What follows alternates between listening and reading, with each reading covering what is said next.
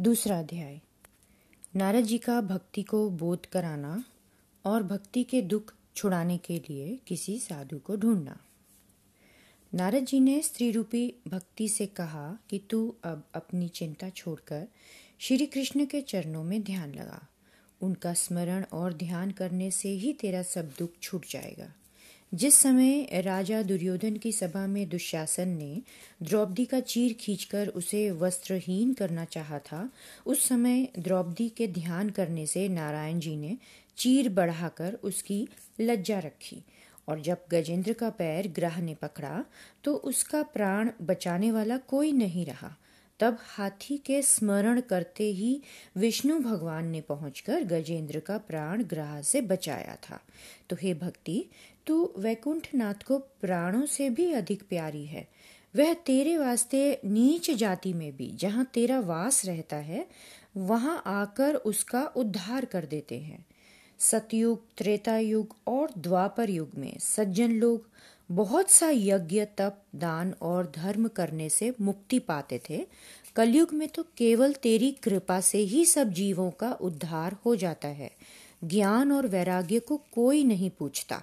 इसीलिए तेरा दुख छुड़ाने के लिए बहुत अच्छा उपाय करके जगत में तेरी महिमा को मैं प्रकट कर देता हूँ।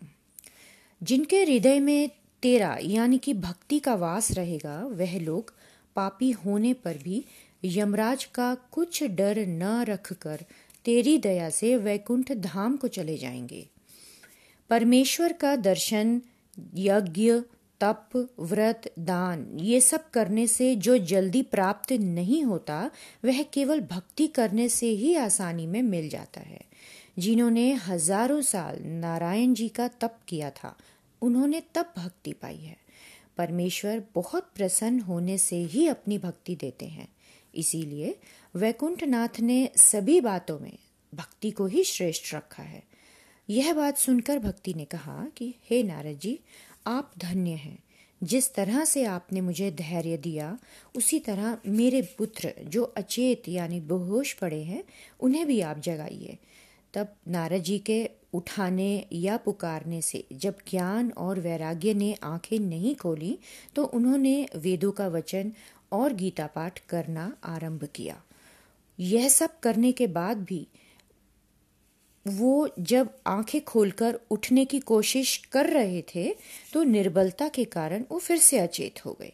जब यह हाल नारद जी ने देखा तो वो बहुत चिंता करने लगे कि ज्ञान और वैराग्य किस लिए नहीं उठ रहे। तभी आकाशवाणी हुई, हे नारद, क्यों इतना शोक करते हो? बिना सत्संग के नहीं जागेंगे। इनकी संगति करने के लिए किसी साधु को ढूंढो।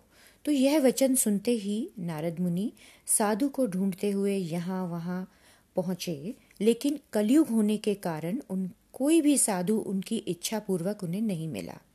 इसी चिंता में वो बैठे थे जब उन्हें सनत कुमारों का दर्शन हुआ। तो उन्होंने सनत कुमारों से कहा कि आप लोग ब्रह्मा के पुत्र, बड़े योगी, ज्ञानी, सदा बाल अवस्था में रहकर केवल कथा रूपी धन ही अपने पास रखते हैं। आपकी तपस्या का, फल का कोई वर्णन भी नहीं कर सकता कि किस तरह आपने जय और विजय, जो कि वैकुंठ के द्वारपाल थे, उन्हें धरती पर गिरा दिया। ऐसी सामर्थ्य तो आपके अलावा किसी और में है ही नहीं। तो जिस तरह आपने दया करके अपना दर्शन मुझे दिया, उसी तरह भक्ति, ज्ञान और वैराग्य का दुख छोड़ाकर उन्हें भी सुख दीजिए, जिससे चारों वर्ण के मनुष्य आपका यश गाएँ कलयुग वासियों का मन शुद्ध और पवित्र हो जाए। तो यह बात सुनकर सनत कुमार बोले, हे नारद, आप आद, उदासी छोड़कर कुछ चिंता मत करिए। जितने भी श्याम सुंदर के दास हैं, उन सभी में आप श्रेष्ठ हैं। आपको भक्ति का दुख छुड़ाने के लिए उपाय करना ही उचित है। पिछले समय के महात्मा और ऋषिश्वरों ने ज्ञान और धर्म के अनेक सांसारिक मार्ग मनुष्यों को वैकुंठ पहुँचाने के वास्ते बनाए हैं, लेकिन उन कठिन मार्गों पर किसी से नहीं चला जाता और राह बताने वाला कोई गुरु भी आसानी से नहीं मिलता। इसीलिए जो कोई श्रीमद् भागवत सच्चे मन से सुनेगा, उसी को वह राह मिल सकती है। जो कथा शुकदेव जी ने राजा परीक्षित को सुनाई थी, वही कथा सुनने से भक्ति, ज्ञान और वैराग्य को भी सामर्थ्य होकर उनका दुख छूट जाएगा। ईश्वर के चरणों में प्रेम बढ़ाने के वास्ते इससे उत्तम कोई दूसरी राह नहीं है। तो यह बात सुनकर नारद जी बोले, महाराज, मैंने वेद और गीता का पाठ पढ़ाकर ज्ञान और वैराग्य को बहुत जगाया, किंतु उनमें उठने की सामर्थ्य ही नहीं है। तो श्रीमद् भागवत कहने से वो किस तरह जागेंगे?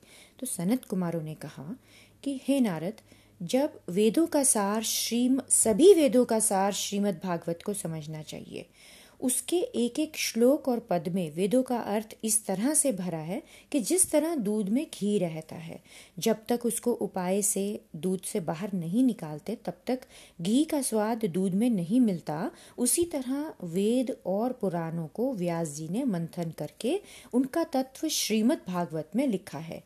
और नारद, आप क्यों भूलते हैं कि चार श्लोक मूल जो कि श्रीमद् भागवत के नारायण जी ने ब्रह्मा को उपदेश किए और तुमने उनसे सुनकर श्री वेद व्यास जी से कहा वेद व्यास जी ने उसे विस्तार पूर्वक लिखकर ही भागवत पुराण बनाया है। वही कथा सभी का दुख छुड़ाने और संसार रूपी समुद्र से पार उतारने वाली है। यह वचन सुनते ही नारद जी हाथ जोड़कर बोले कि आपने बड़ी दया करके यह हाल कहा। हमारे बड़े भाग्य थे जो आपका दर्शन हमें मिला, बिना भाग्य के सत्संग नहीं मिलता। तो अब आप हमें यह बतलाइए कि इस भागवत रूपी ज्ञान यज्ञ को किस तरह से और कहाँ पर करना चाहिए और कितने दिन में यह यज्ञ संपूर्ण होता है?